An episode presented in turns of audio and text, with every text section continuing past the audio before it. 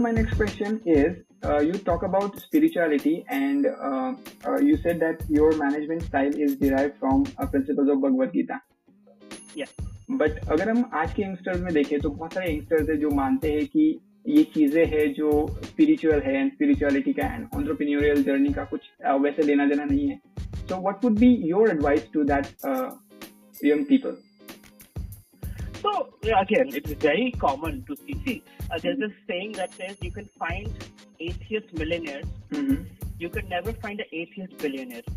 Yes, sir. Right? So, little knowledge is a dangerous thing. If you know a little bit about spirituality or God or whatever, mm-hmm. so uh, it's easy to say that this is mazak, this is not real. Mm-hmm. It's all hope.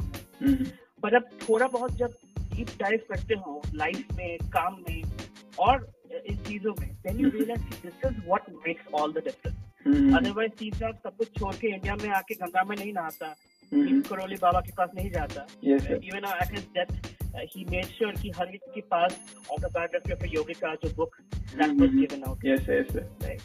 So uh, a man who's uh, who's that level, mm-hmm. even you know, his mentee is Mark Zuckerberg. Mm-hmm. That's the same thing came to India, got spiritual education. You look at any billionaire, whether it's Warren Buffett, mm-hmm. they will never talk against God. Yes, sir. They will say it's luck.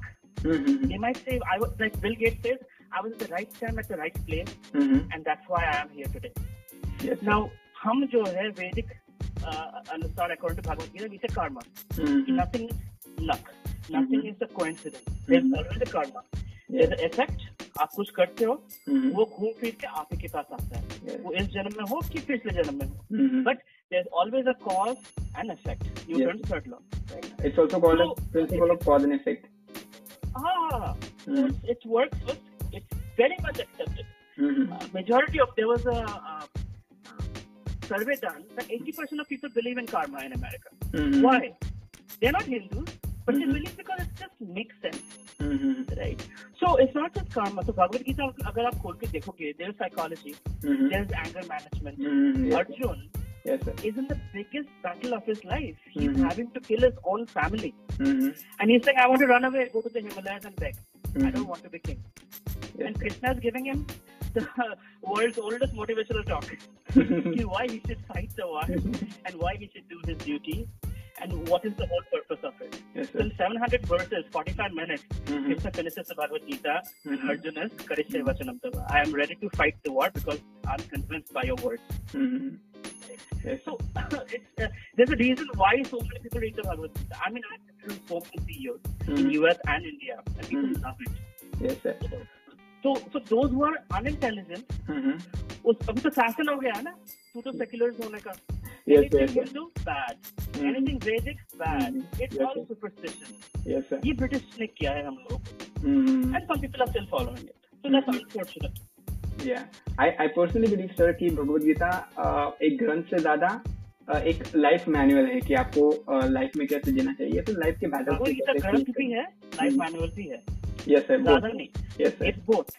Mm-hmm. And hum kabhi हमारे जो history, हमारे जो heritage है, mm-hmm. इसको छोटा नहीं दिखा सकते. yes, क्योंकि this is history, it's not mythology. Mythology मिथ्य होता है, but history is history. Ramayana Mahabharata is not mythology, it is history of India. Right?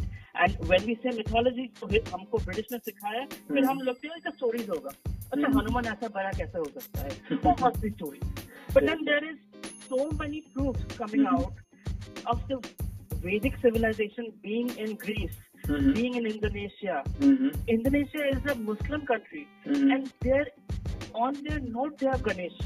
Yes, sir. Their airlines is called Garuda Airlines. Mm-hmm.